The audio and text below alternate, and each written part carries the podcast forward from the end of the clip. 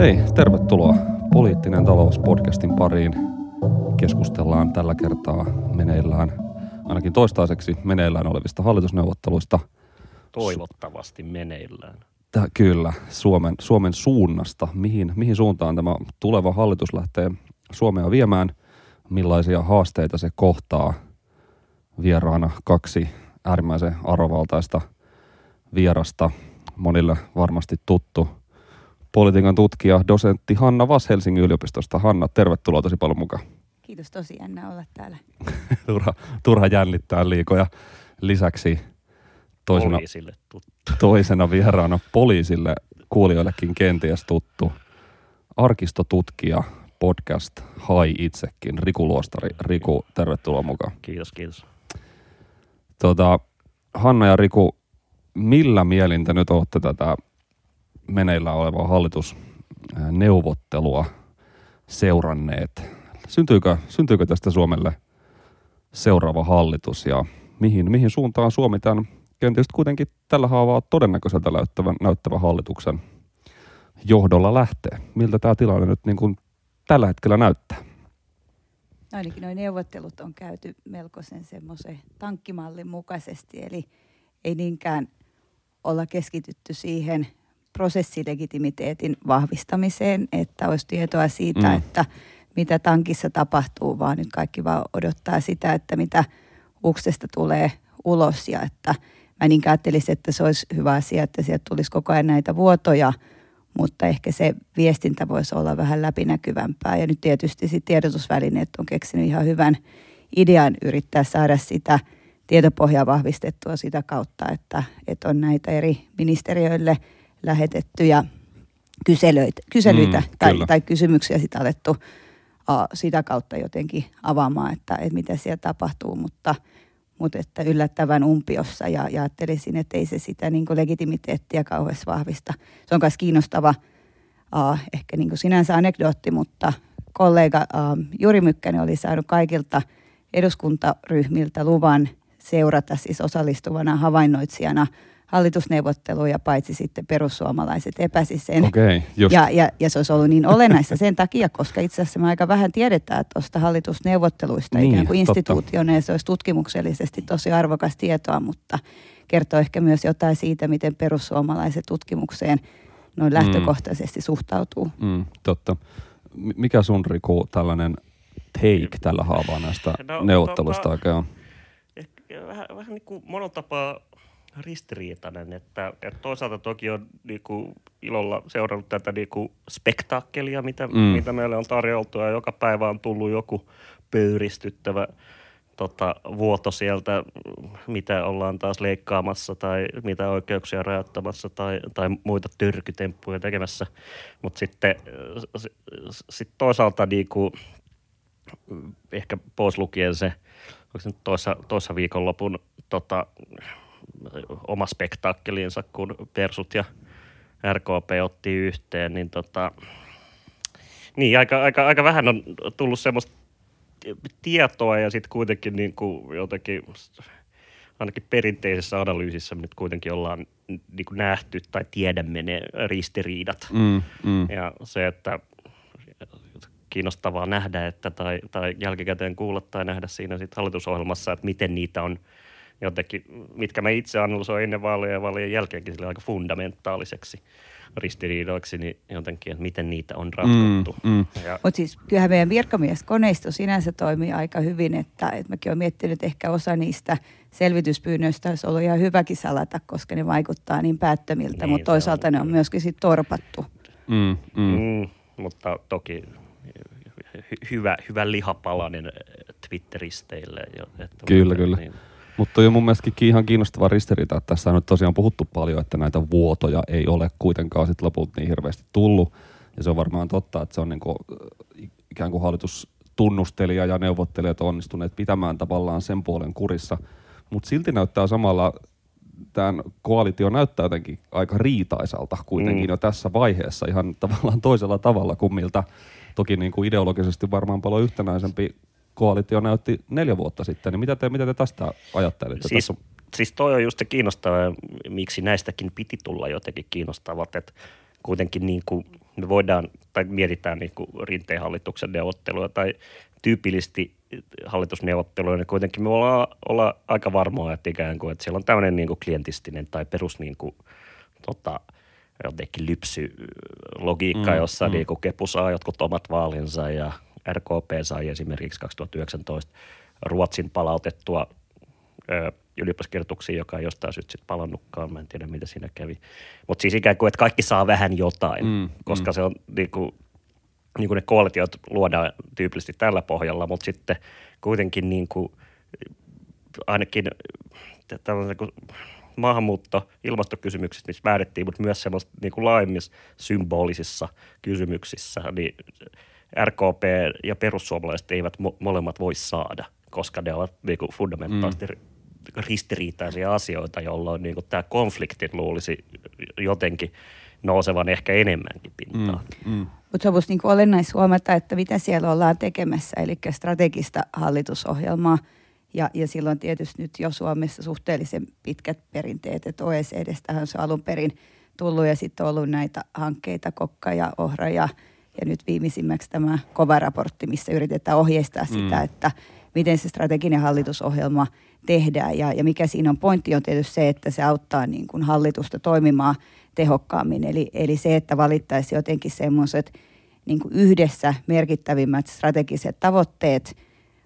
se, että mitä yhteiskunnalla nyt yritetään niin kuin tehdä ja miten niitä sitten käytännössä toteutettaisiin. Ja sekä Sipilä että Marin noudatti tätä samaa pohjaa ja siinä on tietysti silloin se riski, että kun olosuhteet muuttuu, eli että jos kauheasti lukitaan niitä valintoja, niin kuinka paljon sieltä sitten tulee joustavuutta, mutta jos ajatellaan, että siellä on semmoinen ehkä 6 keskeistä tavoitetta, mitä tuossa neuvotteluissa niin kuin yritetään saada aikaiseksi. Eli ensimmäinen on se, että siellä olisi semmoinen yhteisesti jaettu näkemys, tilannekuva, tahtotila ja se olisi just sitä liimaa, vaikka ollaan niin kuin lähtökohtaisesti erimielisiä, mutta että siihen sitouduttaisiin ja sitten tavallaan olisi se ajatus, että tosissaan mihin pyritään, että siellä olisi sit ikään kuin johtavien virkamiehien, ministerien jotenkin jaettu niin kuin näkemys. Sitten toisaalta se, että otettaisiin semmoinen 3-5 keskeistä tavoitetta ja sitten se, että olisi niin kuin laajoja politiikkakokemuksia tai kokonaisuuksia ja että ne nimenomaan ylittäisi niin kuin hallinnon sektorialoja.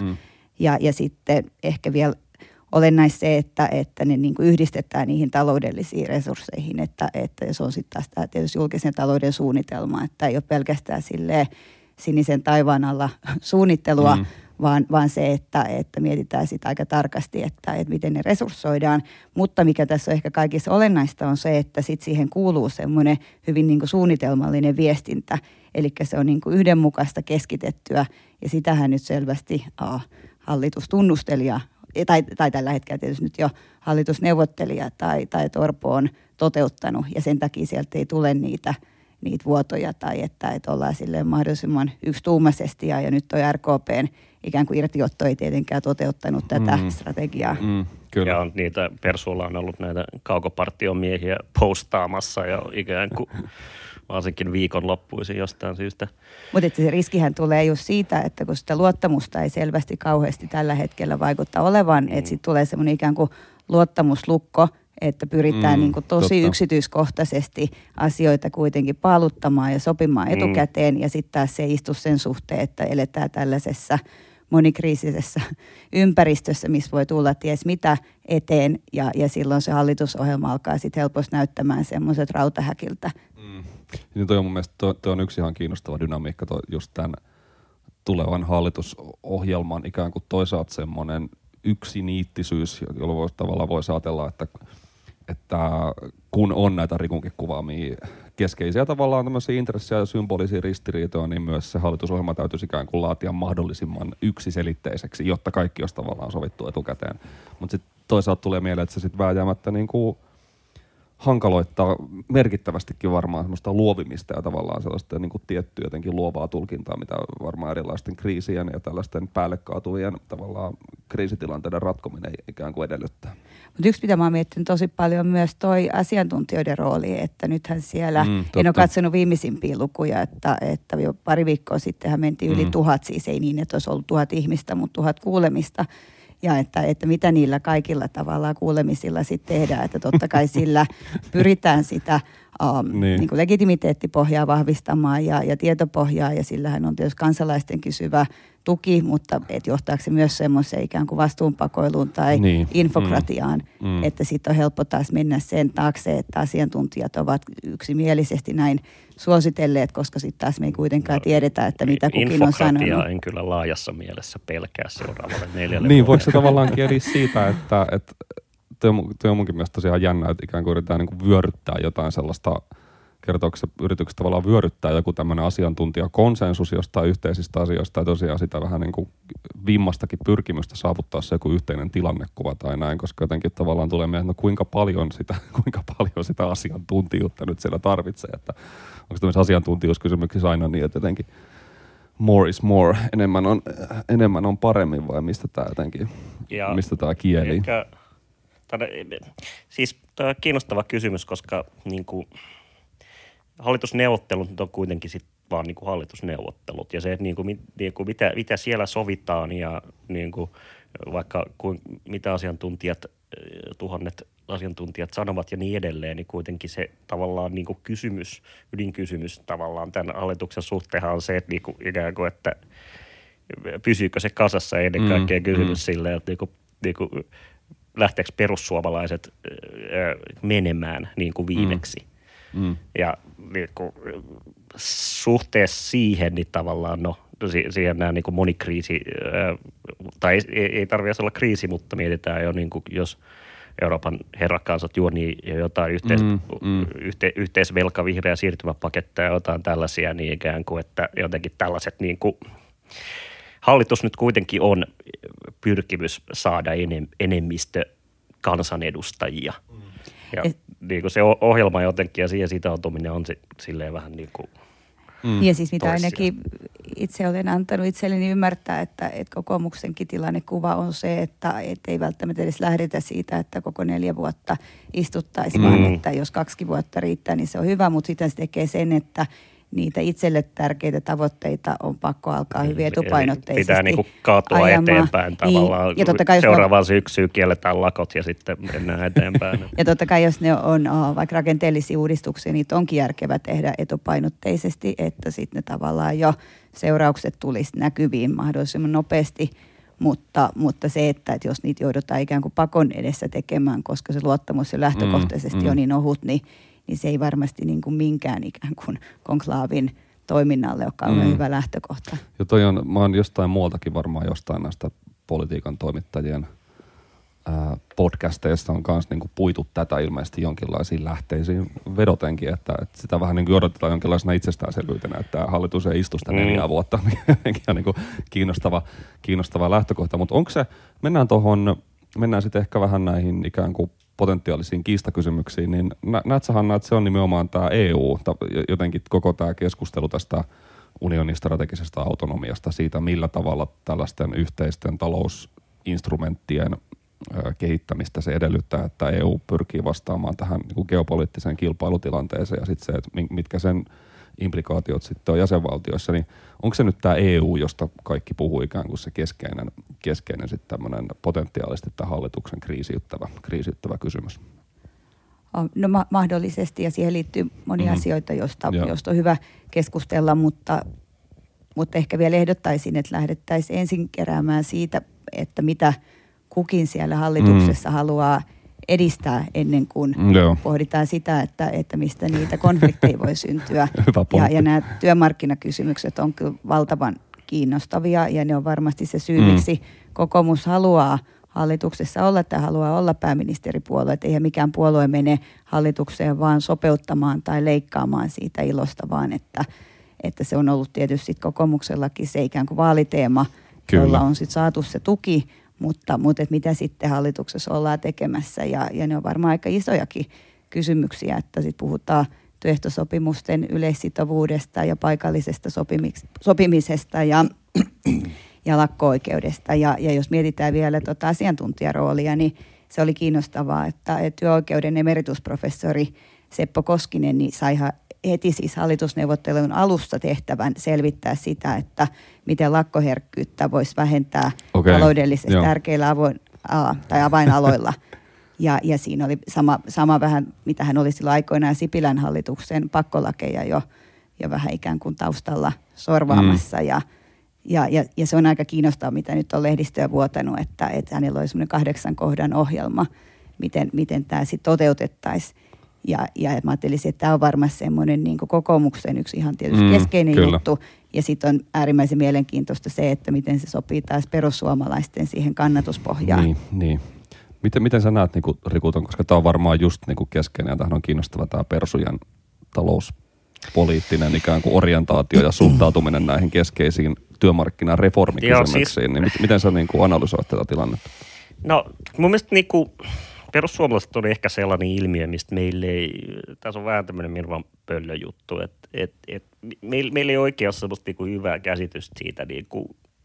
me ei oikein tiedetä, mihin janalle se pitäisi asettaa ja sen takia niin kuin usein tulee yllätyksenä vähän, että ne onkin tätä mieltä niin kuin nimenomaan ja ne onkin tässä valmiita luopumaan, mutta sitten ei tässä ja niin edelleen ja sitten niin kuin... Se, että niinku perussuomalaiset niinku miettii jotain työmarkkinakysymyksiä esimerkiksi, niin ne niinku ei ole lähtökohtaisesti mitenkään hirveän sitoutuneita siis mihinkään niinku, siihen niinku instituutiona, siis tavallaan niinku tai se vanhaan kunnon korporatismi. Niin, siis tollaisia niinku modernin projektin klientistisiä tollaisia niinku ikään kuin niinku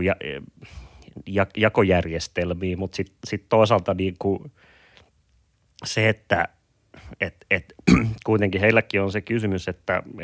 niinku vaikka aika paljon politiikkaa voidaan tehdä symbolisella tasolla, mitä me ollaan niinku kuultu tää, että sitä ei saa sanoa vihreäksi siirtymäksi, vaan se pitää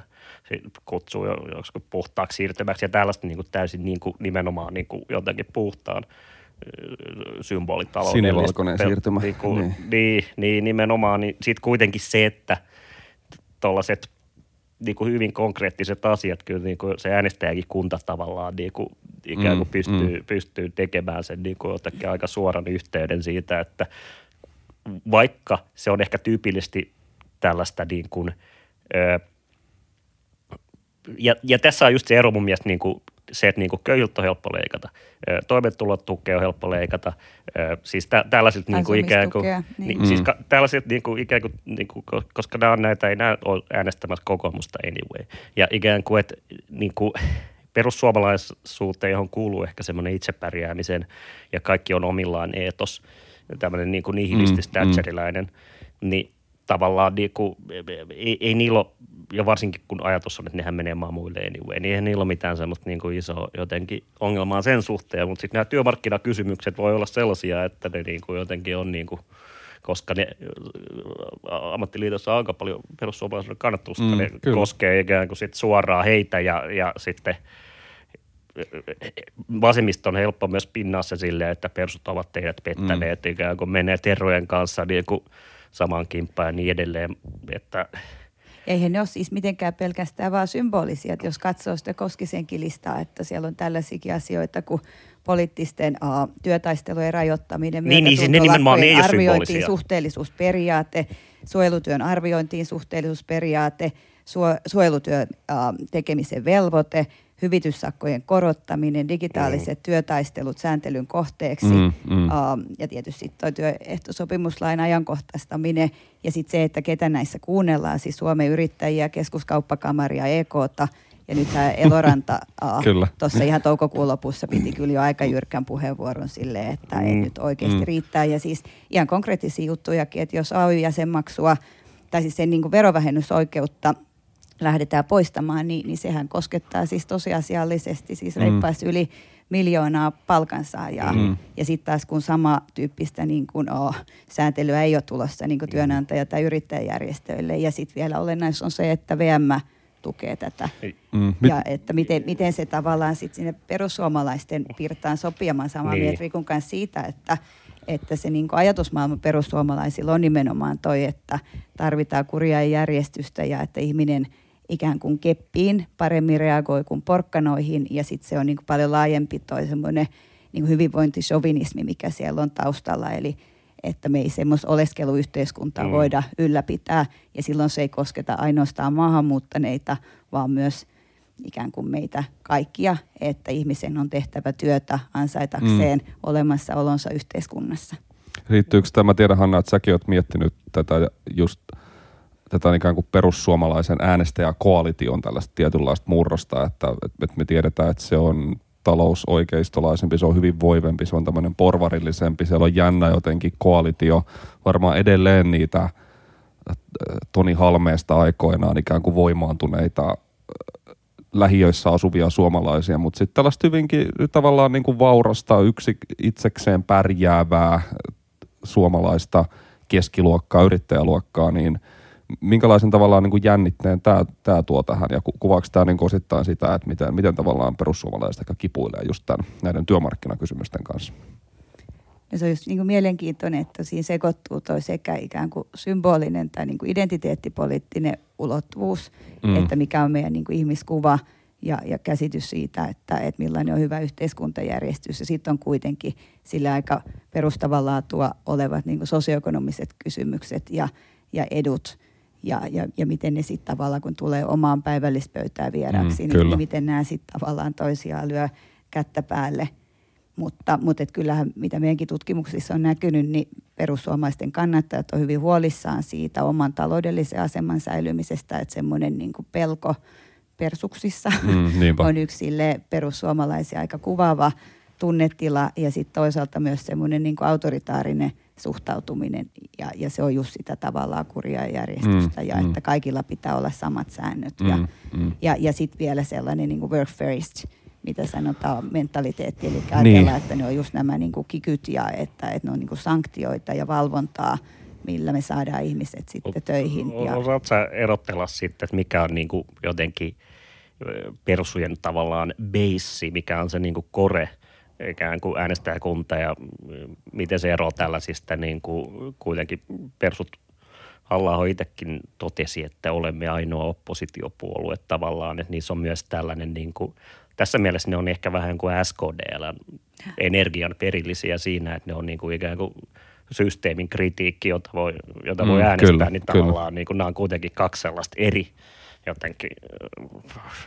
profiilia varmaan. Ja siksi tuossa on niin vaikea sitten tehdä ikään kuin hallituspolitiikkaa, koska se mentaliteetti on lähtökohtaisesti kuitenkin sinänsä vastakulttuurinen tai protesti. Ja nythän se näkyy jo näissä hallitusneuvottelujen aikanakin, että siellä on se ikään kuin kahdet rattaat käytössä, tai että samaan aikaan protestoidaan asioita, joita ollaan itsekin tekemässä, mutta että sen on vielä hyvin vaikea puolue hallita, koska se kannattajaryhmä on niin laaja, että siellä on sitä niin kuin duunareja, mutta sitten just niin kuin Timo sanoi, niin on myös hyvin toimeentulevia ihmisiä, jotka on taas siitä nimenomaan niin kuin huolissaan, että velkaantuminen menee yli äyräiden, ja että mitä tapahtuu Suomi OYABlle, ja että myöskin sen tyyppinen tavallaan niin kuin elinkeinomalli, mitä meillä on ollut, niin ei enää jotenkin... Se on kuitenkin puolueena aika niin kuin pieni, siis niin kuin, että se, niin kuin ne instituutiot ja ikään kuin jotenkin mukana olevat niin kuin think tankit ja ikään kuin tämmöiset klientistiset suhteet, niin kuin johonkin, mikä demareilla on niin kuin AY-liikkeeseen ja mikä kokoomuksella elinkeinoelämää, niin ikään kuin persulle ei ole tätä. Ja sehän 2017 se Halla-ahon niin kuin äänestäminen puheenjohtajaksikin oli mahdollista sen takia, että niillähän ei ollut sellaista niin kuin, ikään kuin samanlaista äänestysjärjestelmää kuin kaikilla muilla, jossa ikään kuin on paikallisosastot, jotka välittää viestin ylöspäin ja niin edelleen. Eli tavallaan, että se on niin kuin jotenkin tällainen niin kuin torikokouspuolue tai jotenkin tämmöinen niin joukko. Aivan olennaista, ja sitten myöskin se sitoutuminen ikään kuin meidän institutionaalisiin rakenteisiin tai tähän niin kuin sopimusyhteiskuntaan tai neuvotteluyhteiskuntaan, että kolmikantaisesti asiat ratkaistaan, niin semmoistahan tavallaan historiaa perussuomalaisille ei ole, että se ei ole kysymys vaan pelkästään siitä, että miten vaikka kaikki nämä niin kuin työmarkkinakysymykset, mitä tuossa äsken puhuttiin, että miten ne sopii ikään kuin demokratiaan tai oikeuskäsitykseen, vaan myös tähän niin kuin suomalaiseen traditioon. Jos me katsotaan, että kuitenkin kaikki merkittävät rakenteelliset uudistukset, siis joissa on ollut tavoite joko lisätä työllisyyttä tai sitten parantaa valtio- ja kuntien tuottavuutta, niin nehän on aina kuitenkin toteutettu siten, että, niin. että siellä on työnantajajärjestöt, siellä on työntekijäjärjestöt ja sitten vielä valtio tai hallitus jollain tavalla mukana. Ja se, että yritetäänkö näitä nyt toteuttaa sillä tavalla, että ohitetaan tuo kolmikanta. Ja nythän perussuomalaiset on siis jo nyt aika lailla tukkanuotta sillä AY-liikkeen kanssa ja tietysti toi koko sekoilu siitä, että mitä kikymaksujen niin kuin palauttamisesta, mitä mieltä ollaan tai ei olla, niin sehän oli jo semmoinen oikeasti niin kuin sodan julistus. Toki niin kun miettii sitä elinkeinoelämän näkökulmasta, niin tämä on kuitenkin, niin kuin nämä kaikki uudistukset on ollut niin kuin fantasian 40 vuotta ainakin. Mutta siis elinkeinoelämähän kannatti sinipunaa nytkin.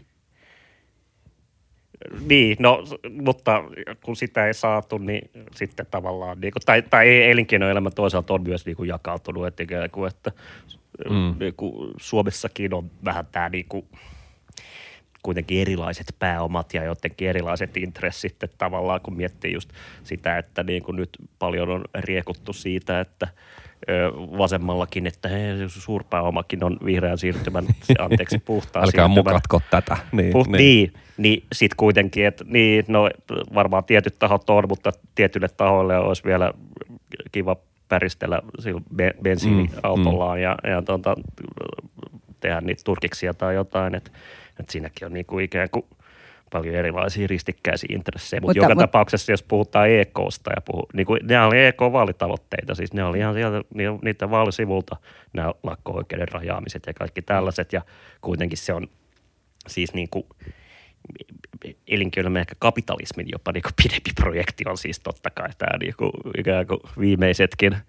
jotenkin työväenliikkeen jäänteet poistaa, ja nyt on kuitenkin sitten niin johtuen näistä niin vaalidynamiikoista ja vähän tällaisista, niin vaikka työmarkkinatilanne ei ole ehkä ihan optimaalinen niin kuin joskus 90-luvulla, niin nyt on kuitenkin sitten niin nyt on sellainen hallitus, joka se voisi tehdä, niin sitten se halutaan tehdä. Mutta miten te näette, onko se mahdollista? Nythän vaikka AKT on varmasti, joka tuolla on ihan keskeisessä lupin alla tai näin, mutta että noin dramaattisia reformeja, koska jos me ajatellaan vaikka Ranskassa, että millaisia kuitenkin nyt jo nähdään protesteja siis eläkeuudistuksesta tai se, että Sipilän hallituksen aikaankin noi kaikki mielenosoitukset ja että kyllähän siinä alkaa olla niin kuin yhteiskuntarauha siitä aika nopeasti, vaikka nyt sinänsä tilanne on vähän erilainen, mutta et näettekö te, että olisi mahdollista olla sitä isoa pakettia lähteä ajamaan ilman, että ilman, että siinä on tavallaan kuitenkin ammattiyhdistysliike jollain tavalla niin, ja tavallaan poliittinen vasemmisto ikään kuin sitoutettu siihen projektiin mukaan, että tämähän on tavallaan suomalaisen jotenkin miten sen sanoisi, uusliberalisaation niin kuin kiinnostavia kehityspiirteitä, niin kuin Maiju Vuokkohan tästä on kirjoittanut, että se on tavallaan toteutunut osittain tämän korporatistisen järjestelmän kautta ja sitä kautta, että tavallaan niin kuin keskeiset stakeholderit on ikään kuin sitoutettu siihen tämmöiseen niin kuin kolmastieläiseen modernisaatioprojektiin. Siis se niin kuin horisontti, jossa niin kuin, kun miettii sitä niin kuin, tavallaan pitkää linjaa, jossa niin kuin, jos niin kuin 70-luvun lopusta öljykriiseistä eteenpäin nimenomaan niin kuin sitoudutaan näihin niin kuin matalan inflaatioon ja tavallaan niin kuin hyvän viennin tavoitteisiin myös AY-liikkeessä ja sitten 90-luvun laman jälkeen niin kuin kaikki uusliberaaliin hyvinvointivaltiosupistuksiin laajemmin, niin kyllä se olisi joskus Lipposen aikaa ollut paljon helpompaa kuin nyt, koska se niin kuin, kyllä se niin kuin, ikään kuin eurokriisin jälkeinen niin kuin jotenkin vasemmistohuus aktivoituminen ja jotenkin sellainen niin kuin antagonistinen ajattelu, minkä huomasin esimerkiksi, kun olin Rakennusliiton liittokokouksessa, niin tavallaan siellä oli kyllä niin kuin, oltiin jo valmiita ottamaan yhteen niin kuin hallituksen kanssa, eikä vaan alistuttu siihen kohtaloon. Ja toisaalta myös juuri se, että tällä hetkellä niin kuin, no rakennusmiehiä oli 40% työttöminä niin kuin 90-luvulla ja se ei silti onnistunut ne niin sanotut saatanalliset säkeet, eli vastaavat niin kuin lakko-oikeuden rajoittamiset ja tällaiset, mitä kolmikantaisesti yritettiin silloin ajaa. Niin, tai siis voihan suvereeni lait säädellä, mutta jotenkin aika iso halohan siitä syntyy. Tämä työmarkkinakysymys on kiistatta yksi keskeinen asia näissä neuvotteluissa ja varmasti tulevalla hallituskaudella. Miten te näette tämän tässä Riku ja Hannakin taisi viitata jo tähän ilmastopolitiikkaan, tähän siirtymäpolitiikkaan, niin tässä on tavallaan niin kuin jotenkin kiinnostava asetelma tällä hetkellä, että tämä on nimenomaan tämmöinen kysymys, jonka vastustamisella tai jonkinlaisella tolkuttamisella perussuomalaiset on vahvasti profiloitunut, ja nyt tuntuu siltä, että kuitenkin tämmöinen koko ikään kuin establishment, elinkeinoelämää, mediaa, keskeisiä asiantuntijoita myöten on vahvasti betonoinut nyt tämän kannan, että nyt tämä tuleva hallitus ei saa tätä mokata, että tämä ikään kuin nämä ilmastolait ja muut on tavallaan tuonut jo tänne merkittäviä investointeja ja näyttää siltä, että Suomi... Siis. Niin, mutta onko tässä, minkälaista dynamiikkaa tämä tuottaa ja mitä sä Hanna niin ajattelet, että onko perussuomalaisilla jotenkin todellisia mahdollisuuksia niin lähteä tavallaan jotenkin pakittamaan nyt tässä ilmastokysymyksessä, vai miten sä tätä niin tarkastelet? Tehtiin tuossa 2021 sellainen päättäjäkysely, jossa eri alojen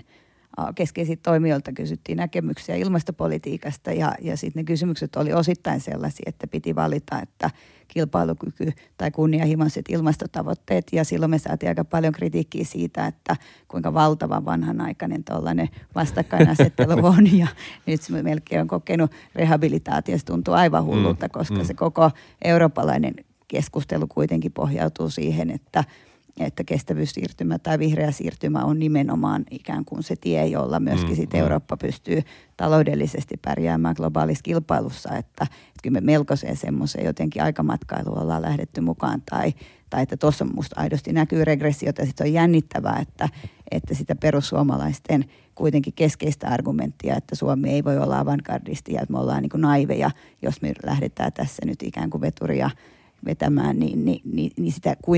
kuitenkin aika vähän haastetaan tai että mitä kokoomus sitä aidosti ajattelee, joka pitäisi kuitenkin nimenomaan olla se niin kuin yritysten äänitorvi tai niin. Perussuomalaisuuteen kuuluu kuitenkin keskeisesti se, että niin kuin nämä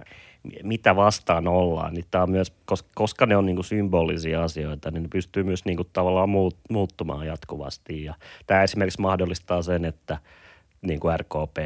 ei olekaan enää kukkahattuja ja Astrid Thursia ja tällaista, vaan se voidaan freimaa minä tahansa patrioottina, jos tämä hallitus syntyy. Ja samalla tavalla nämä niin kuin, ei niin kuin ytimessä ehkä ole kuitenkaan sitten sen resentimentin ytimessä ole kuitenkaan niin kuin se, mitä oikeasti tehdään, vaan se, että kuka tekee ja miltä ne näyttää ja jotenkin mikä se yleinen niin kuin esteettinen vastakkainasettelu siinä on, jolloin niin kuin mun on hyvin vaikea nähdä, että ilmasto- tai EU-kysymyksissä, jossa myös voidaan todeta silleen, että niin kuin, varsinkin niin kuin Brexitin katastrofi ja Ukrainan sodan jälkeen, että niin kuin it is what it is ja tavallaan tämä on niin kuin, tämä on realistista ja ikään kuin siirtää se jotenkin niin kuin symbolisen kamppailun tila jonnekin muualle. Et, joka mun mielestä niin kuin se kaikessa niin kuin banaaliudessa on se esimerkki just, että jos sitä ei kutsu vihreäksi siirtymässä, koska muistan, että sitten kun Jussi ja Hokkaan kanssa tarvittiin tuossa Kallisossaatio-podcast niin vitsailla juuri, että vaihtaa vaan se nimi, niin kyllähän se kelpaa ja siis se, mutta näinä se on, koska tavallaan nämä ei koskaan ole ollut niin kuin tavallaan oikeita kysymyksiä siinä mielessä, että ne olisi niin kuin kytkeytynyt suoraan tällaiseen niin kuin kannattajakunnan niin kuin välittömiin intresseihin.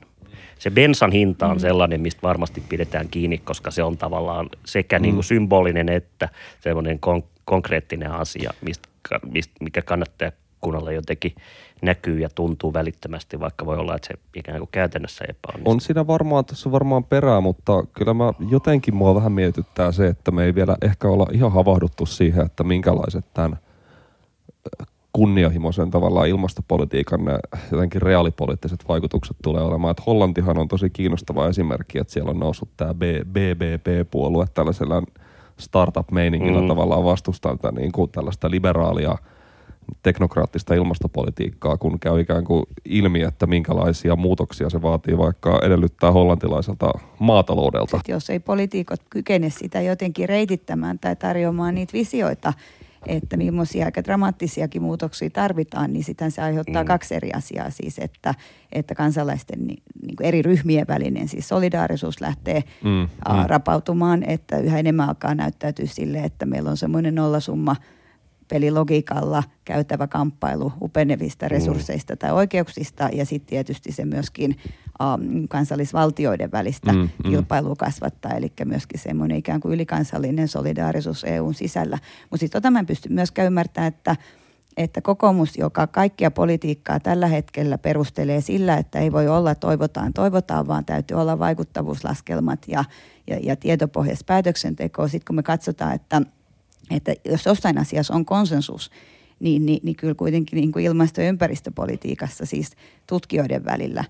Ja se, että mitä peräänkuulutetaan, tarvitaan kuitenkin niin kuin laajoja institutionaalisia ratkaisuja, hyvin semmoinen niin kuin kokonaisvaltainen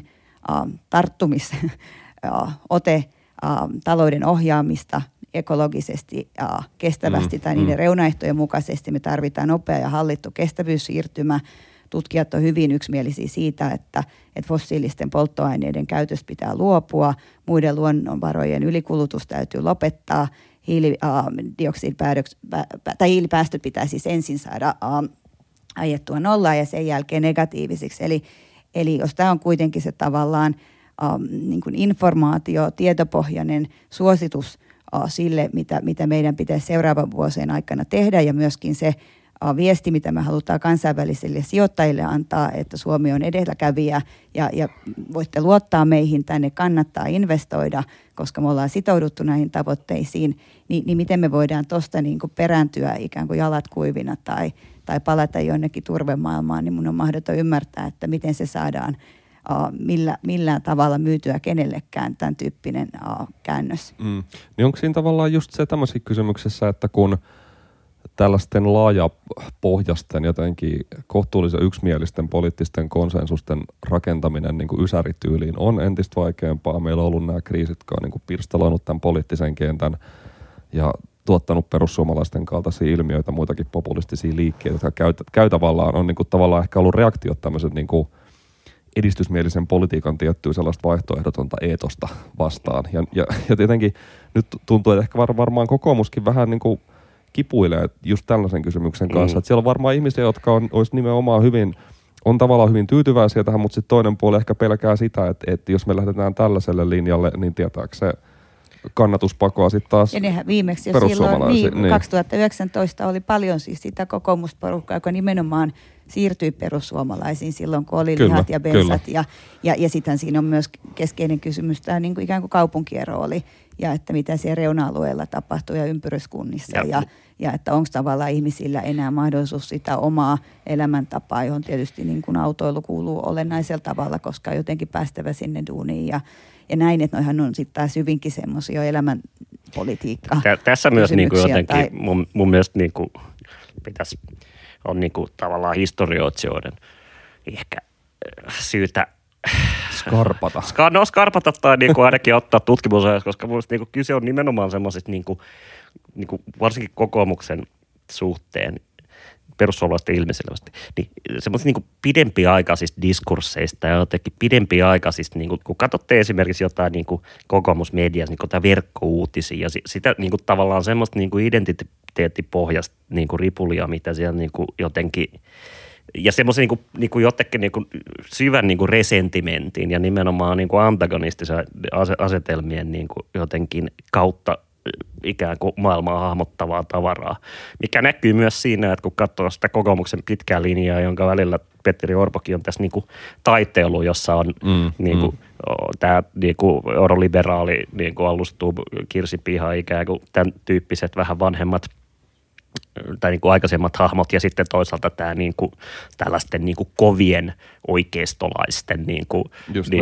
kryptopersu-tyyppisten niinku ehkä Häkkänen ja Elina Valtonen ehkä edustaa tätä niinku jotenkin niinku sadoliberaaleja,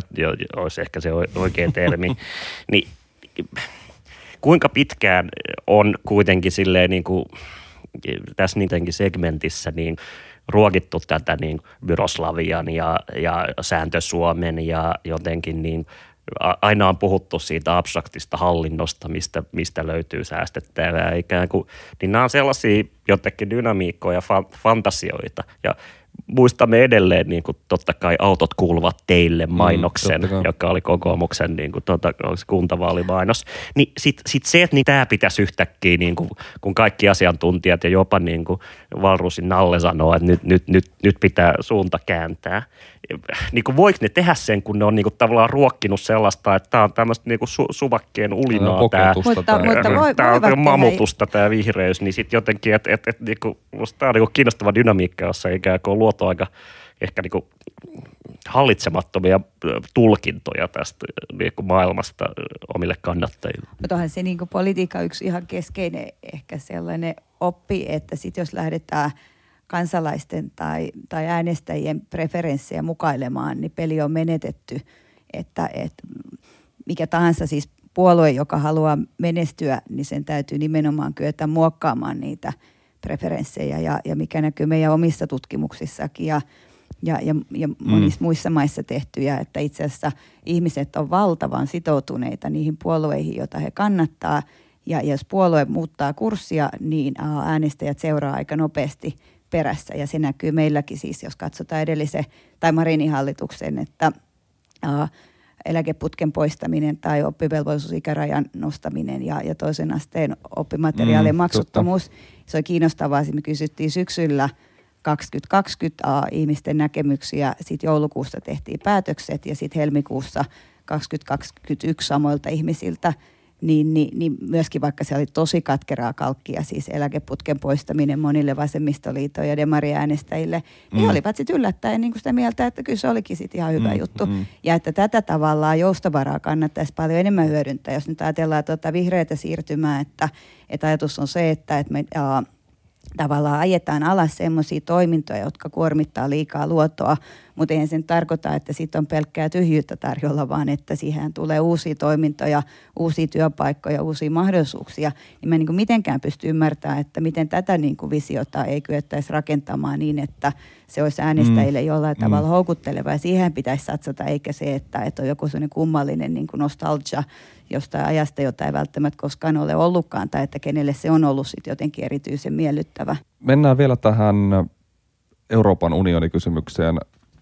josta on povattu toista tällaista tai yhtä tällaista niin kuin keskeistä mahdollista kompastuskiveä, niin onko tämä EU nyt sitten semmoinen, johon tämä, niin kuin Riku tässä kuvasi, että jos nämä meidän keisarimaat ja keisarinnat lähtevät ajamaan tällaista strategista Eurooppaa, joka ottaa yhteistä velkaa ja investoi aktiivisesti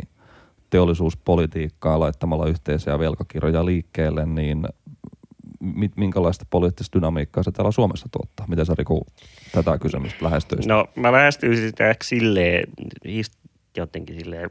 historian kautta miettimällä näitä aikaisempia kriisejä ja sitä myös horisontteja, mitä meillä on ollut. Ja se, että joo, siis totta kai niin kuin perussuomalaiset ja itse asiassa niin kuin kaikki puolueet Suomessa niin kuin vastustaa NS-liittovaltiokehitystä ja jotenkin tämmöisiä niin kuin yhteisvastuujuttuja tavallaan niin kuin sinänsä.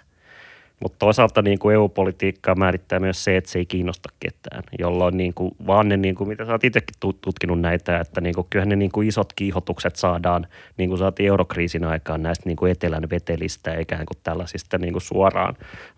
suoraan vastakkainasettelun niin kuin jotenkin ajatuksista, jolloin ikään kuin se pystyt lataamaan tunteita tavallaan ihan eri intensiteetillä niin kuin Euroopan unionin asioihin. Ja sitten kysymys siitä, että tulee joku yhteisvelkakuvio ja tällainen, niin mun on, niin kuin sellaisista mun on vaikea nähdä, että ne olisi mikään tällainen niin suora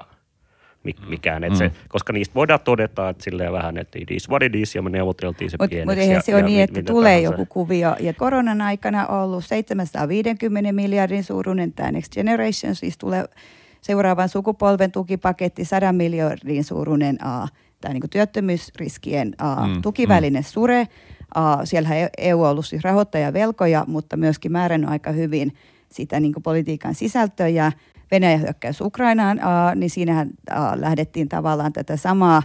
jo olemassa olevaa ikään kuin välinettä käyttämään kahteen eri tarkoitukseen. Eli toisaalta tietysti Ukrainan tukemiseen, mutta sitten myöskin niin kuin energiasiirtymään. Ja Marinin hallitus on koko ajan ollut sitä mieltä, että ei, että tämä on pelkästään ikään kuin kertaluontoinen toimenpide, vaikka oikeasti, jos me katsotaan, että siitä on tullut suhteellisen niin kuin pysyvä osa ja käytäntö EUn taloudellista toimintaa. Ja tietysti tässä on niin kuin vaikea politisoida sitä vaaleissa, koska kaikki suuret puolueet on aika lailla yhtä mieltä sitä, että yhteisvelkaa ei saa ottaa ja EU ei saa mennä niin kuin federalistisempaan suuntaan, mutta että käytännössähän nämä on kaikki niin kuin jo, niin, nämä on kaikki jo olemassa ja sitten se, että Suomihan ei enää ikään kuin kuulu siihen niin kuin nuukaan nelikkoon näissä, vaan että me ollaan enemmänkin täällä niin kuin Itä-Euroopan maiden kimpassa, että toki siellä on Irlantia ja Itävaltaa, mutta että siellä on Slovakiaa, siellä on Tsekkiä, siellä on Viroa,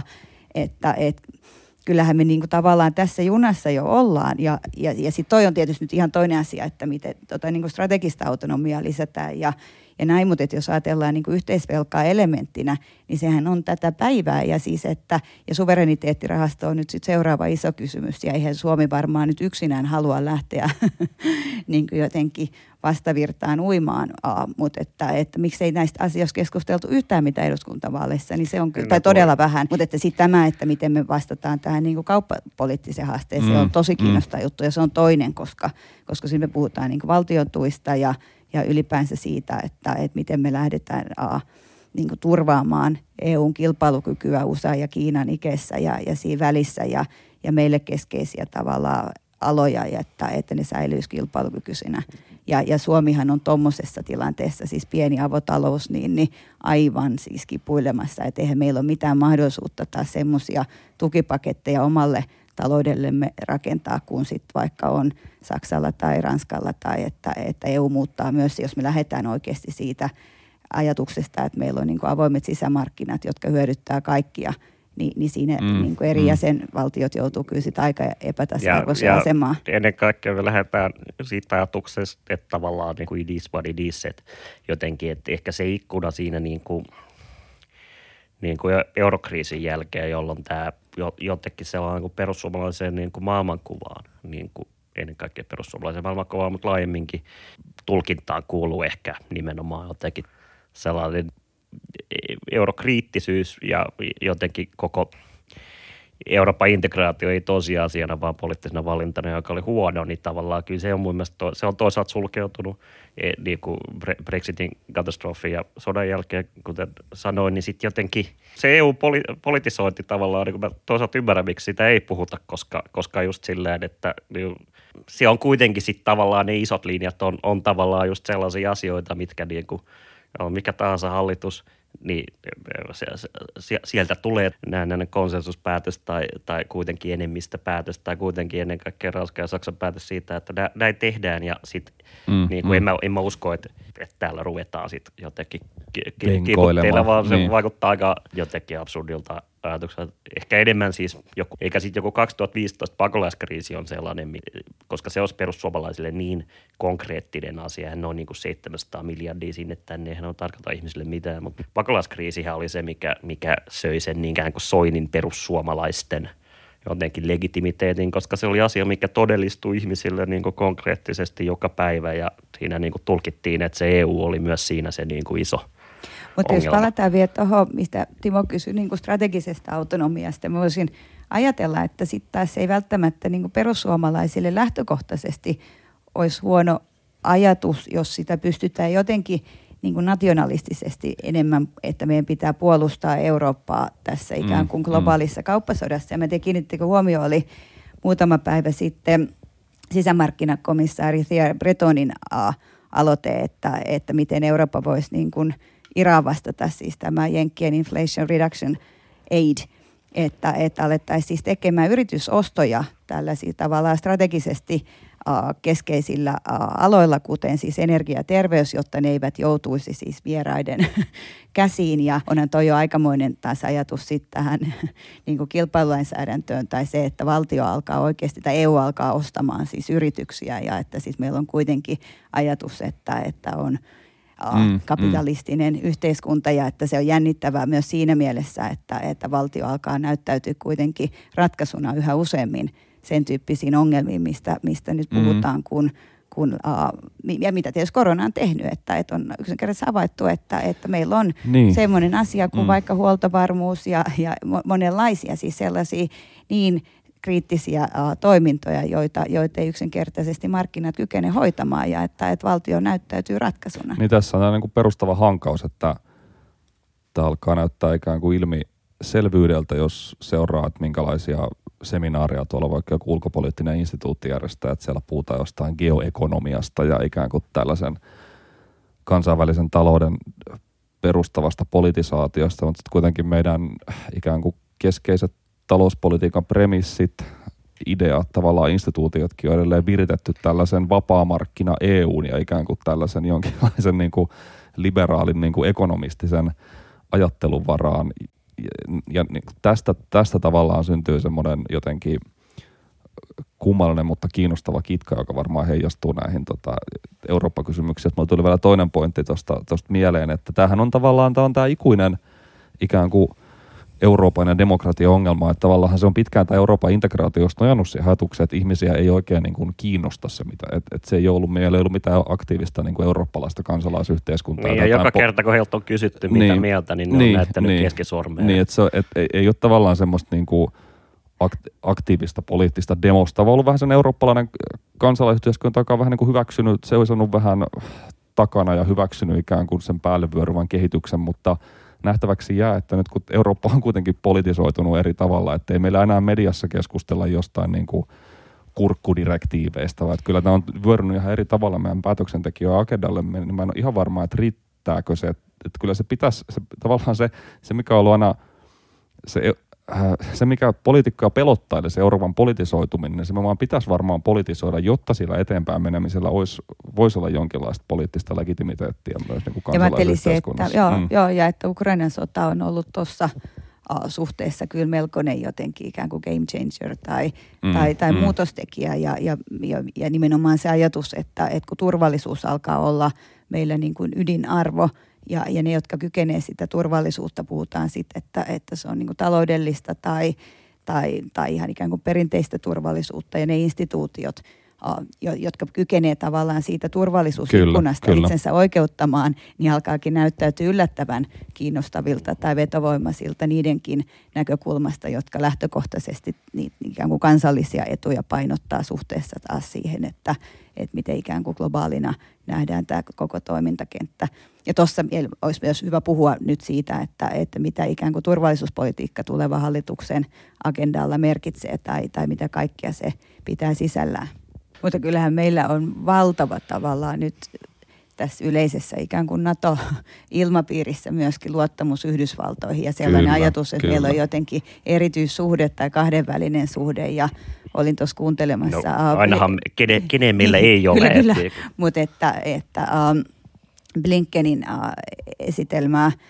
Suomen vierailuyhteydessä, niin ei siinä jäänyt kyllä yhtään epäselväksi, että Yhdysvallat on myös suomalaisten mielestä meidän ydinystävä. Ja sitten toisaalta myös se, että mitä Yhdysvallat on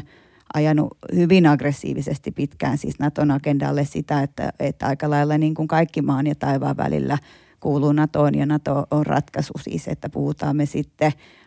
ilmaston muutoksen hillitsemisestä tai muuttoliikkeestä tai you name it siis.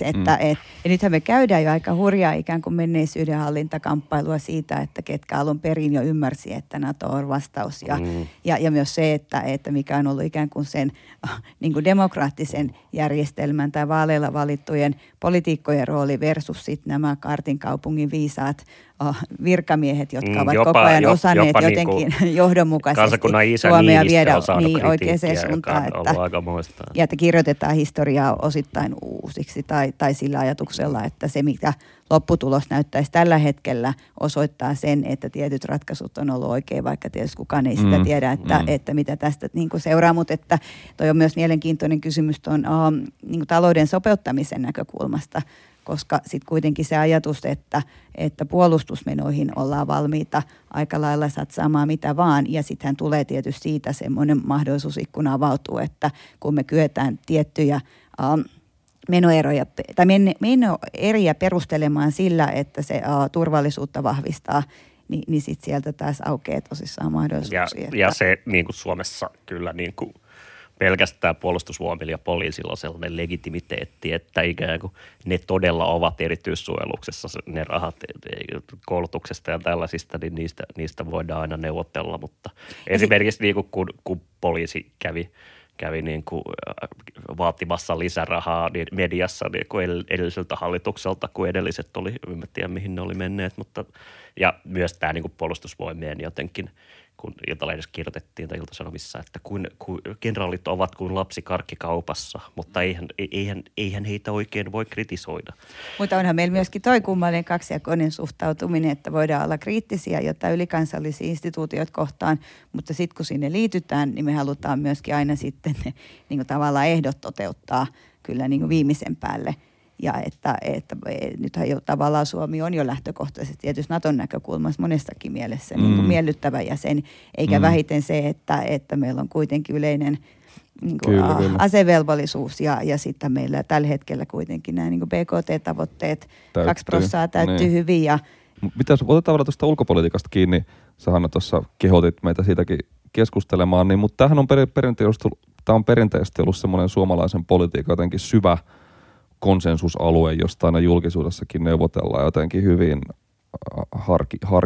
harkituin merkein ja sellaisia irtiottoja vältellen, niin miten sä näet tämän tulevan hallituksen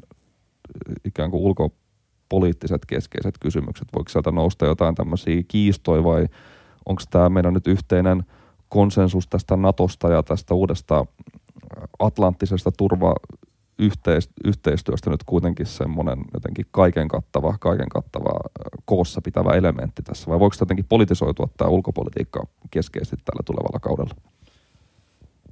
En ainakaan ajattelisi, että toi niinku turvallisuuspolitiikka, jos ei jotain yllättävää tapahdu, että sitten tietysti mitä mä ajatellaan, että kaikkea kuuluu ikään kuin ulkopolitiikkaan, mutta että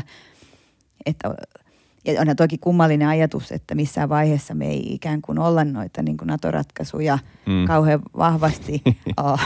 missään ikään kuin vaalityyppisessä tilanteessa kontestoitu. Mutta nythän tällä hetkellä näyttää siltä, että jos katsotaan äänestäjien näkemyksiä, että kohta niin kuin 100%kaan ei riitä NATO-kannatukseen näin, että se on tietysti myös se niin kuin politisoimiseen aika tehokas este, koska voidaan kuitenkin ajatella, että tässä niin kuin edustuksellisessa järjestelmässä, kun eletään ja kansalaiset haluaa jotain asiaa, niin sitten se ei ole myöskään päätöksentekijöiden tehtävä asettua poikkiteloin. Mutta että näin suuri konsensus mistään tahansa asiasta, niin sehän on aina niin kuin vaarallinen tila, koska silloin jää monia olennaisia kysymyksiä helposti havaitsematta tai että ne jää sinne niin kuin keskustelujen vähän takaviistoa. Kyllä toi oli tosi kiinnostava, tai sitä voi varmaan kiistää, etteikö ihmiset ole jotenkin laajalti halunneet NATOon siitä, tai etteikö se julkinen mielipide tai ihmisten mielipidestä olisi aidosti muuttunut, mutta olihan se samalla niin kuin tosi kiinnostava tämmöinen niin jotenkin Gallup-demokraattinen jotenkin voitto, että se on just näin, että niin Gallupithan se oli se julkinen mielipide, jota sitä tulkittiin. Että ja se myös niin, tuotettiin niin, tavallaan, että nytkin on näitä niinku kirjaimellisesti Suomessa siis todella niin kuin makaberia uutisoidaan, että joku freimataan joku Kiovan valtaus sitä kautta, että Suomi ei olisi päässyt NATOon ja siis jotenkin, että kyse oli vain päivistä, että ikään kuin tämä oli joku helvetin suomalaisten Stalingrad, tämä niin kuin, se, että niin kuin, milloin se NATO-jäsenyys jätettiin ja muuta. Niin, Se ehkä valuu se NATO kiinnostavalla tavalla myös tänne, ehkä just kertoo tästä uudesta jotenkin geoekonomistisesta todellisuudesta, että puhutaan jo siitä, että minkälainen ikään kuin tämmöinen kilpailu- ja investointimagneetti Suomelle tämä NATO on ollut, että nyt sitten... Nimenomaan siitä tulee niin kuin taloudellinen kysymys näin, myöskin, kyllä. Että mitä me hyödymme myös siitä ja mitä mahdollisuuksia avautuu. Ja se on myös. Kyllä. Ennen kaikkea suomalaisille toimittajille, jolle on jonkinlainen YYA-trauma nyt selkeästi ollut kovassa työstössä, niin ikään kuin se on myös tällainen jotenkin niin kuin tietylle väestölle joku niinku valtava niinku ikkunat aukeaa Eurooppaan niinku myös tämä niinku identiteetti nimenomaan tämä niinku Lipposen ajatus tahdon riemuvoitto, mutta tosiaan että edes tollaset hyvin siis niin kuin fundamentaaliset eettisetkin kysymykset liittyen just ydinaseisiin ja tällaisiin, niin ei ne Suomessa kyllä niin kuin politisoidu siinä mielessä, että syntyisi joku selkeä niin kuin kansalaiskeskustelu. Ja sit, niin kuin. Huolestuttaako teitä, että aika silleen kuitenkin niin kuin militaristiseen suuntaan ollaan menossa tai että maanpuolustustahto on valtavan korkea ja jotenkin halu siis liittyä ja kuulua tämän tyyppisiin niin kuin isompiin turvallisuuspoliittisiin kokonaisuuksiin on niin korkea ja sitten se ajatus, että nyt me olemme turvassa ja sillä on hinta ja se hinta on pieni maksettavaksi siitä, niin. mitä kaikkea sillä saadaan. Niin en mä tiedä huolestuttaako mä, mutta mun mielestä se on kiinnostavaa ja mä olin jotenkin silloin puolitoista vuotta sitten tai ikään kuin helmikuusta 2022 alkaen olin tavallaan kiinnostunut tästä kehityksestä, että voiko tämä olla vähän niin kuin tällaisen, onko tämä jossain määrin tämmöisen niin kuin läntisen niin kuin liberalismin tavallaan uusi suunta, että mekin on jotenkin puhuttu paljon sitä, että valtio on tekemässä paluuta ja näin, mutta minkälaisena se valtio tekee sen paluun, niin se on mun mielestä kiinnostava kysymys, että voihan se olla valtio, joka samaan aikaan satsaa puolustukseen, satsaa johonkin strategisesti keskeisiin uusiin teollisuuden aloihin, ja joka samalla tekee ikään kuin toisella kädellä sellaista hyvin niin kuin taisteleva hoivaa ortodoksista tavallaan sellaista ikään kuin kuripolitiikkaa. Tai niin se voi olla niin kuin tavallaan sellainen yövartiovaltio 2.0, kun ollaan poliittisessa talouspodcastissa. Voinko mä kysyä teiltä yhtä asiaa, mikä totta kai paljon on mietityttänyt tässä. Kiva, siis luin Jan Hurrin kolumnin Iltasanomissa, ja se oli liittynyt tietysti tähän laajempaan ikään kuin talouspoliittiseen keskusteluun ja tietopohjaiseen päätöksentekoon ja valtiovarainministeriön rooliin, ja että mitä ne tavallaan VM:n ennusteet on syöneet tai että mihin ne pohjautuu. Ja siis Hurrin argumentti oli se, että siellä on kuitenkin aika silleen uuskeinsiläinen talousteoria taustalla ja sitten vielä tällainen ikään kuin yleinen taloustasopainon DSGE-talousmalli, joka olisi kiva kanssa, jos avaisitte vähän sitä, että mitä se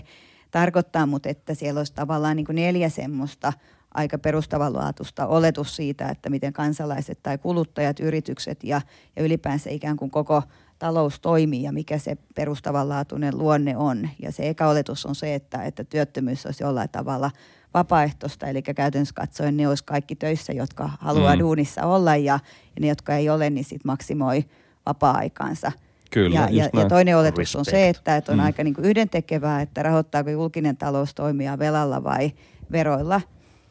Ja sitten kolmas oletus se, että velkaelvytys on haitallista, koska niin kuin julkinen talous kun velkaantuu ja julkinen kulutus lisääntyy, niin sehän ei niin kuin lisää sitten talouden kokonaiskysyntää, vaan se itse asiassa vaan syrjäyttää yksityistä kulutusta ja investointeja. Ja sitten se nelosoletus, että kun yritetään taloutta tasapainottaa, niin sitä ei pitäisi tehdä verotusta kiristämällä, eli ne niin kuin fiskaaliset instrumentit pitää laittaa pois sieltä työkalupakista sen takia, koska sitten se niin dramaattisesti vähentää kansalaisten työhaluja ja kulutuskäyttäytymistä. Ja miksi tämä liittyy siihen vielä, että miksi se velkaelvytys on haitallista, on se,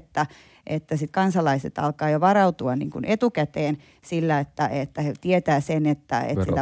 verot nousee ja sitten he laittaa sukavarteen. ja sitten taas, jos se niin kuin veropohja nousee, niin sitten he taas laittaa sukavarteen. Ja että onko se niin kuin realistista olettaa, että 2 kertaa jo tavallaan ennakoidaan niin kuin säästämällä. Että tavallaan kertaalleen ennakoituja veroja otetaan uudelleen huomioon, mutta että mitä mä haluaisin teiltä kysyä on se, että onko niinku tavallaan mielekästä olettaa, että tällaisia premissejä olisi oikeasti noiden VM-suositusten pohjalla. Ja nythän tietysti nähtiin se viimeisin raportti, että kyllähän siihen buffapöytään liittyy myös siis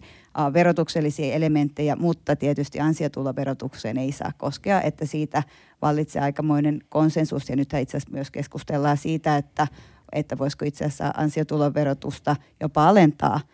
Ja sitten ajatus, että kun tulisi tämä 100 000 uutta työpaikkaa, niin sitten ne jotenkin kompensoisi toisiaan. Mutta tämä semmoista taloustieteellistä keskustelua, joka taloustieteilijöiden keskuudessa nauttisi jotain konsensusta ja sitä kautta se valuisi myös VM:n niiden suositusten taustalle, vaikka niitä ei välttämättä kauhean eksplisiittisesti tuoda esiin. Joo. Itse ehkä vähän psykohistoriallista semmoista traditiosta, niin jotenkin, että se, että jos miettii jotain niin kuin pitkiä linjoja niin kuin jotenkin suomalaisessa, esimerkiksi tässä niin kuin velkakammossa tai kuten Juho Siltala sanoo, erillissodassa velkaa vastaan, niin että se niin kuin ei ne mitenkään teoriapohjaisia tai teorialähtöisiä ole, vaan kyse on tämmöisistä niin kuin, no voisinko sanoa jopa psykopatologisista jotenkin ajattelumalleista, ja näitähän Ville Yliaska kuvaa aika hyvin tuossa väitöskirjassaan tehokkuuden toiveuni, jossa se kuvaa muun muassa sitä, miten, no laajemmin New Public Managementia, mutta sitä, miten kun VM nousee tämmöiseksi niin kuin superministeriöksi, niin kyllä se suhde nimenomaan niin kuin muihin ministeriöihin ja poliitikkoihin on se, että ikään kuin, että he ovat ne, se on se vastuullinen isä, joka ottaa vaimolta luottokortin pois, kun se tuhlailee. Et tavallaan se, niin kuin ne teoreettiset oletukset voi olla tavallaan mitä ne on, mutta toisaalta kyllä se niin kuin jotenkin talousteoria on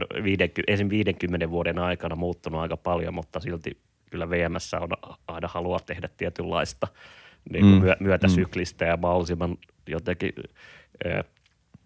tarkan markan talouspolitiikkaa. Kyllä.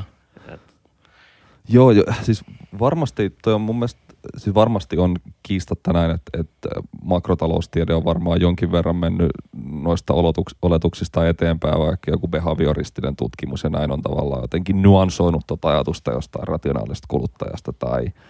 just tästä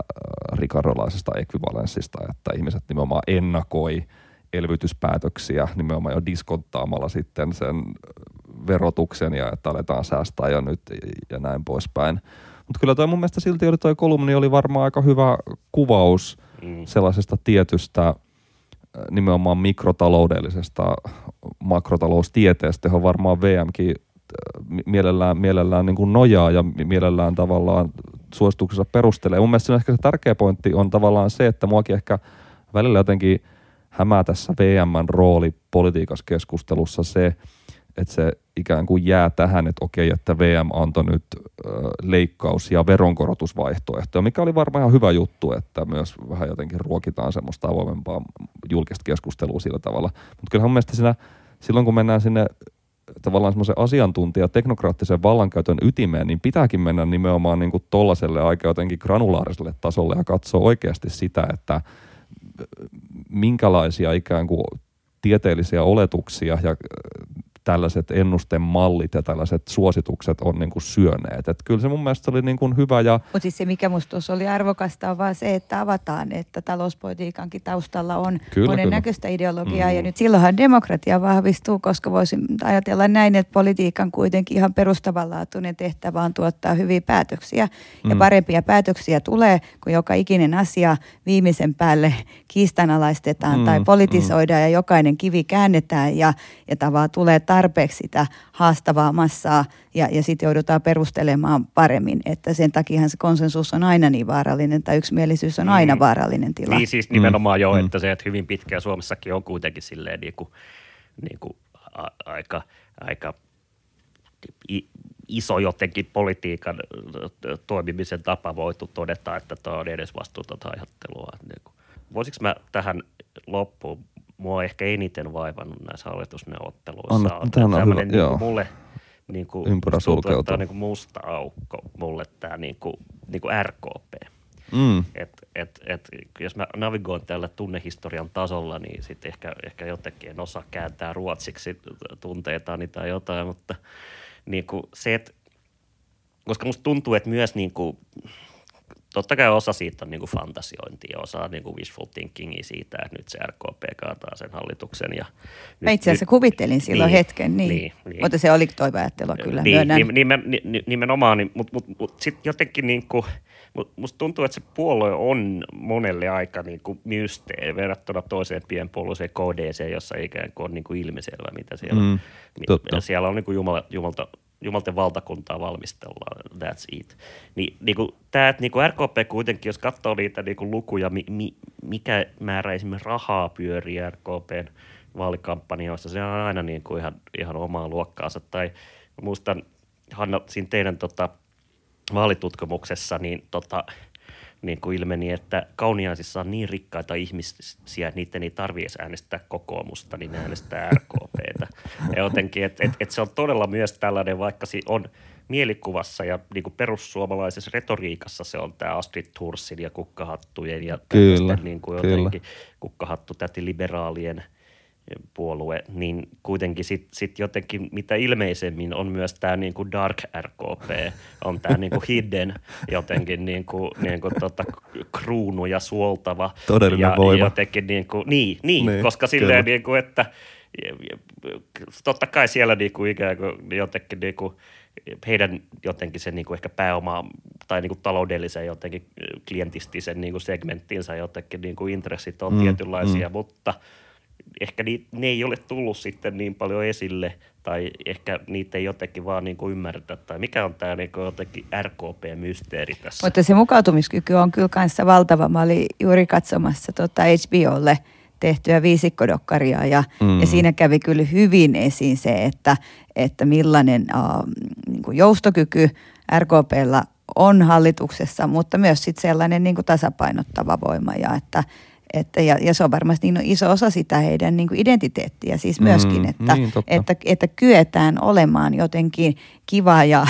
sopeutuvainen ja sitten tasapainottava voima ja jatkuva voima ja että se semmoinen ikään kuin vähemmistö. Mutta onhan tämä nyt suurin niin kuin jotenkin kuitenkin symbolinen haaste sitten niin kuin akateemisen Karjala-seuran tavallaan sille, niin kuin, jotenkin sille, mitä RKP tavallaan, tai ainakin mitä me luullaan, että se on, jolloin niin kuin, hyvin moni itsekin oletin, että jotenkin, että pakkohan tästä on joku. Niin mutta se on just samaa niin kuin moraalijoustoa, mistä Teivo Teivainen on myöskin hyvin puhunut, että kuinka pitkälle ollaan valmiita menemään eri kysymyksissä niin, ja lähtemään eri. Se moraalijoustoa, koska moraalijousto nyt on helppoa, mutta se, että jotenkin onko se jousto siitä olemuksesta vai onko osa olemusta sellaista, mitä me ei nähdä, mikä on joku tämmöinen nimenomaan niin kuin jotenkin laajempien taloudellisten intressien jotenkin kuvio, mikä niin kuin sit painaa ikään kuin, vaikka on veden alla,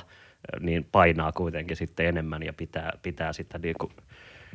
puolueen. On siinä olemuksessa varmaan tiettyä semmoista ameba-maisuutta siis niin, että sitä löytyy sitä tavallaan jonkunnäköistä venytystä tai vietäriä, mutta että sittenhän se oli just kiinnostavaa, että missä vaiheessa se tulee tavallaan joku takaportti vastaan tai että ja sitten, että onko se sitä ikään kuin sit selkärankaa sellaista, mitä siinä mitataan tai että mikä tahansa ei ole ok. Ja siis onhan toi nyt ollut aivan häpeällistä, että meillä käydään niin kuin hallitusneuvotteluja turvapaikanhakijoiden aseman suhteen tai siis sellaisilla vielä kysymyksillä, millä vaikka niin kuin talouden sopeuttamisen tai valtion budjetin näkökulmasta ei ole minkään maailman merkitystä, vaan se on puhtaa symbolista ja sitten ne on niitä pelinappuloita. Niin osaatko sanoa, Hanna, tästä RKPn äänestäjäperustasta, että siellä on varmaan, että mikä, voiko sanoa, että siellä on näitä varmaan jonkinlaisia kaupunkiliberaaleja etelästä, lännestä ja sitten voi varmaan arvioida, että sitten on nämä jotkut tomaattiyrittäjät, jotka sitten on varmaan jotenkin, jotka on sitten voisi ajatella, että heidän niin kuin intressissään nimenomaan ei missään nimessä ole esimerkiksi hankaloittaa tätä työperäistä maahanmuuttoa, mutta miten tämä äänestäjäkunta jakautuu? Tämä on vähän, jos hirteishuumoria sallitaan, että kilpailu, että kumpi hajoaa ekana persut vai RKP, kun hallituksessa ollaan, että kyllähän RKP on nyt jo aika paljon jakautunut ja sitten on tietysti niin kuin Adlercreutzen porukka A, joka nimenomaan on hyvin niin kuin sosiaaliliberaalia ja arvoliberaalia ja varmasti saa aika paljon sitten tuulta purjeisiin kuin Tom-tyyppisessä hallituksessa, jos tullaan olemaan. Ja kyllähän Eva Biaudet on sitä nyt sanottanut, sitä ikään kuin moraalista kamppailua aika graafisestikin, että löytyykö nuuskan laillistamisesta sitten se jotenkin niin kuin yhteinen tahtotila? Tuossahan tulee niin kuin raadollisesti nämä partikulaariset intressit, että sitten on tiettyjä ikään kuin RKP:llä semmoisia niin kuin ydinkynnyskysymyksiä, joita on sitten aina kyettävä jotenkin puolustamaan. Onko joku niinku hankkeenilainen pääoma tai joku tällainen, niinku, onko tämmöinen taho niinku, ikään kuin vaikutusvaltainen tai jotenkin. Musta tuntuu, että tämä on semmoinen ilmiö, mitä ei oikein niinku, ehkä niinku ymmärretä RKP-kohdalla niin hyvin. Niin, meidän pitää lähteä tämä dark RKP:tä tutkimaan. Dark RKP tutkimaan, kyllä. Ruotsia tsempata, niin voi lukea huusta Bladetista. Millään puolueella ei ole niin uskolliset äänestäjät kuin RKP:llä, että jos puhuttiin tuosta vielä, että mitä puolue voi tehdä ja äänestäjät seuraa, niin RKP voi varmasti tehdä aika lailla kaiken, paitsi sitten alkaa ajamaan sitä, että kaksikielinen Suomi ei ole enää tavoitetila, niin sitä ehkä äänestäjät ei antaisi anteeksi, mutta aika lailla kaiken muun. Se ei kyllä ole ollut tällä kertaa, ei sillä niin kuin se oli 2015. Kyllä. Musta tuntuu, että Riku ja Hanna, tähän on varmaan hyvä lopettaa. Tämä oli mahtava polveileva keskustelu. Lopetettiin siihen, mistä aloitettiin, eli hallitusneuvotteluihin ja Dark RKP. Kiitos tosi paljon keskustelusta. Kiitos. Kiitos paljon. Kiitos. Hieno kokemus.